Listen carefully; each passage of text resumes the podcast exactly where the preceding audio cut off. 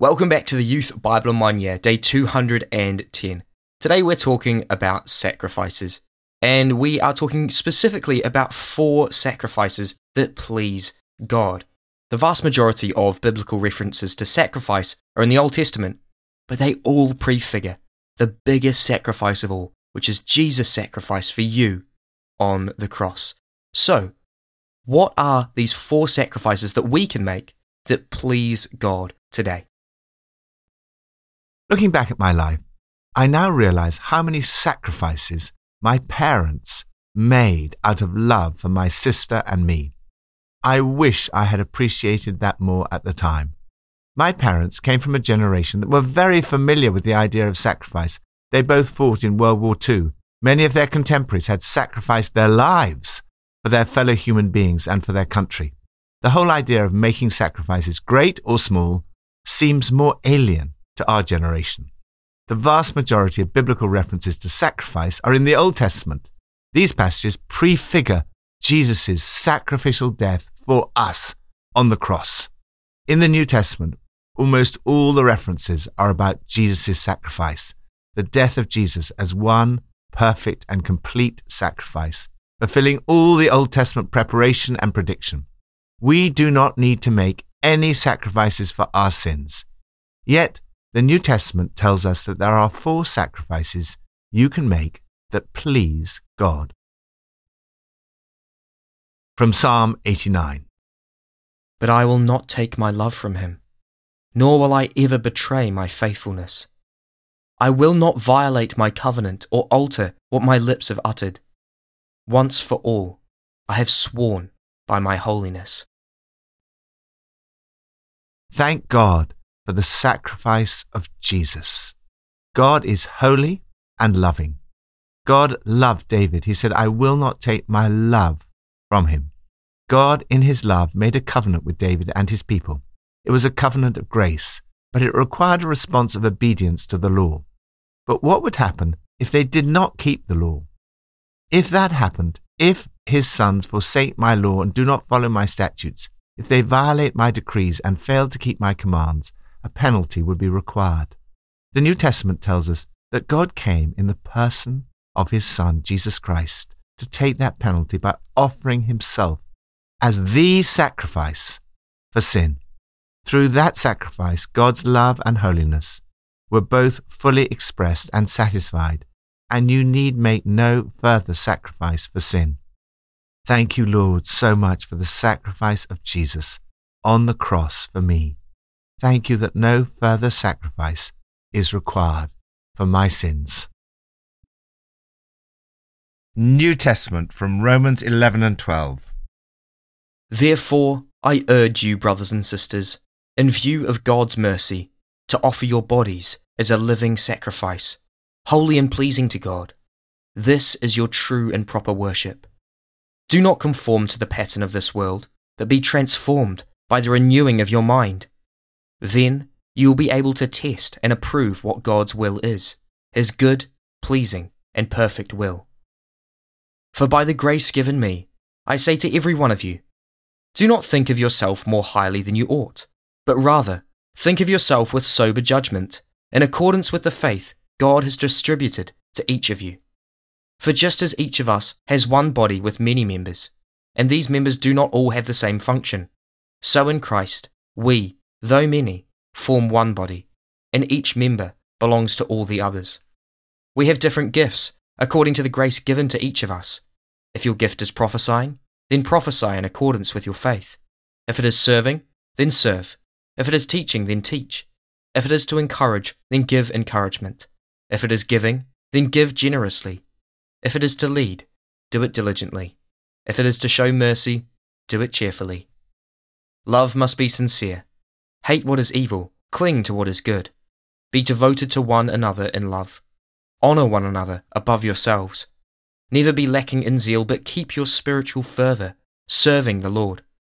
Be joyful in hope, patient in affliction, faithful in prayer. Share with the Lord's people who are in need. Practice hospitality. Bless those who persecute you, bless and do not curse. Rejoice with those who rejoice, mourn with those who mourn. Live in harmony with one another. Do not be proud, but be willing to associate with people of low position. Do not be conceited. Do not repay anyone evil for evil. Be careful to do what is right in the eyes of everyone. If it is possible, as far as it depends on you, live at peace with everyone. Do not take revenge, my dear friends, but leave room for God's wrath. For it is written, It is mine to avenge, I will repay, says the Lord. On the contrary, if your enemy is hungry, feed him. If he's thirsty, give him something to drink. In doing this, you will heap burning coals on his head. Do not be overcome by evil, but overcome evil with good. Make sacrifices that please God. In this passage, we see four sacrifices that you can make in response to Jesus' sacrifice for you. First, sacrifice of your lips. The writer of Hebrews says, Through Jesus, therefore, let us continually offer to God a sacrifice of praise, the fruit of lips that confess his name. For with such sacrifices, God is pleased. Much of the first 11 chapters of Romans are about the sacrifice of Jesus for us. Paul, having set out all that God has done for us, responds with a sacrifice of praise. Second, sacrifice of your life. Paul continues, Therefore, I urge you, brothers and sisters, in view of God's mercy, because of all that Jesus has done for us through the sacrifice of himself on the cross, to offer your bodies as living sacrifices, holy and pleasing to God. This is your spiritual act of worship. God wants you to offer all of yourself and all of your lives your time, ambitions, possessions, ears, mouths, and sexuality, as well as your mind, emotions, and attitudes. Paul's description of a living sacrifice also reminds us that you have to go on offering your life as a sacrifice to God, offering the whole of your life for the whole of your life. As Eugene Peterson translates it in the message, take your everyday, ordinary life, your sleeping, eating, going to work, and walking around life, and place it before God as an offering. In Old Testament times, living sacrifice would be a contradiction in terms. The whole point of the sacrifice was that it was killed. Jago Wynne writes, Our act of worship is no longer to bring a sacrifice, but to be one ourselves. We remain living.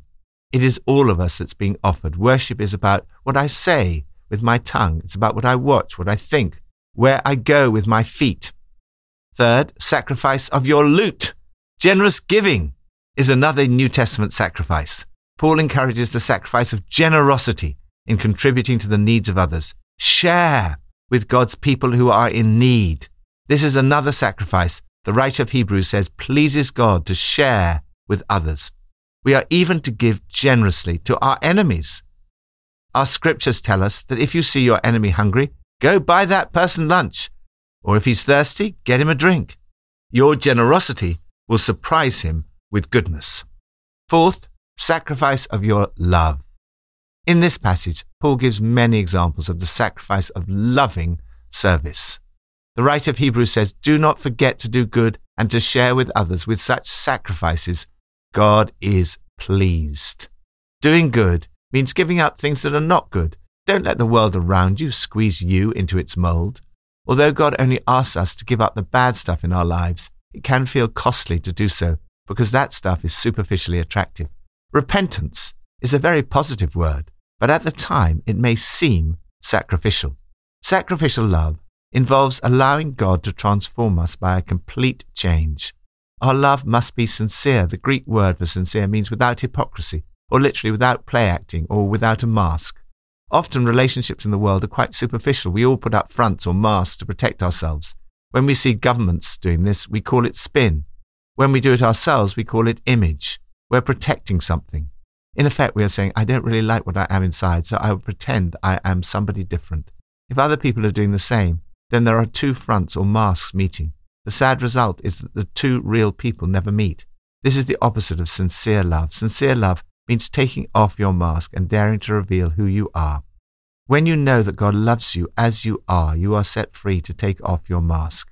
This means that there is a completely new depth and authenticity in your relationships. Instead of trying to impress people with our masks, as we reveal who we truly are with all our flaws, we connect through our vulnerabilities.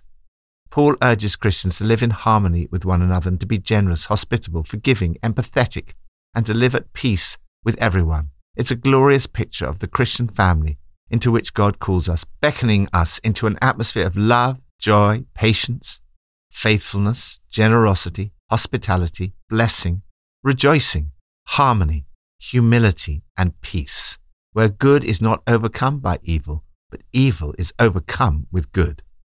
Lord, today I offer you my body as a living sacrifice. I'm available to you.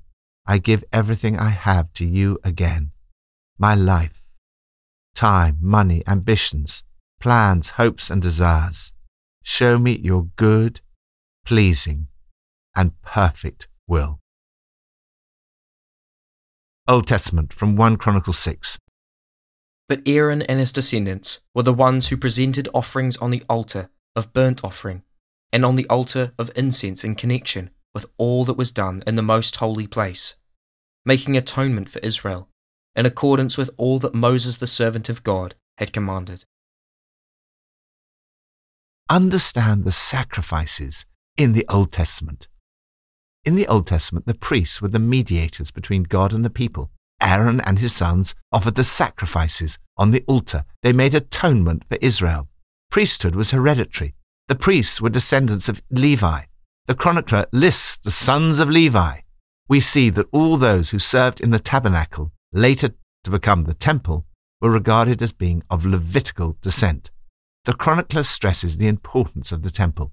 The temple was a place of worship where God's Spirit dwelt. David put some of the Levites in charge of the music in the house of the Lord. These are the persons David appointed to lead the singing in the house of God. They were the ministers of music in the place of worship.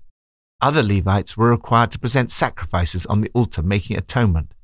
As we saw earlier, a simplified definition of atonement is at one-ment. In other words, God providing a means through which people can be at one with Him. This was the pattern throughout the Old Testament. The need for sacrifice and the making of atonement prefigured the final, complete, and sufficient sacrifice of Jesus. Such passages remind us of how amazing it is that sacrifices for sin are no longer necessary because of the one true and perfect sacrifice of Jesus. Thank you, Lord, that all that is required of us today is a response to your sacrifice, to offer you the sacrifices of praise, of our bodies, of doing good, and sharing with others. Thank you that with such sacrifices you are pleased. I pray that you would pour out your Spirit on our sacrifices. Pippa adds Romans 12, verse 21 says, Do not be overcome by evil, but overcome evil with good. Doing good is the most powerful way to stop evil spreading. Let's respond to what God has been saying. Let's pray. Lord, thank you that you sacrificed your Son for me. Thank you that he took all of my sin and made me righteous before you. Lord, help me today to sacrifice things back to you. Help me to sacrifice my lips. Let everything that I say be of you and from you and glorifying to you. Lord, help me to sacrifice my life. I want to give my life to you, my whole life my mind, my emotions, and my attitudes. I give it to you now. Lord, I also want to sacrifice everything that I have, everything that I own. Lord, help me to give everything over to you my possessions, my money, everything. And Lord, finally, help me to sacrifice my love.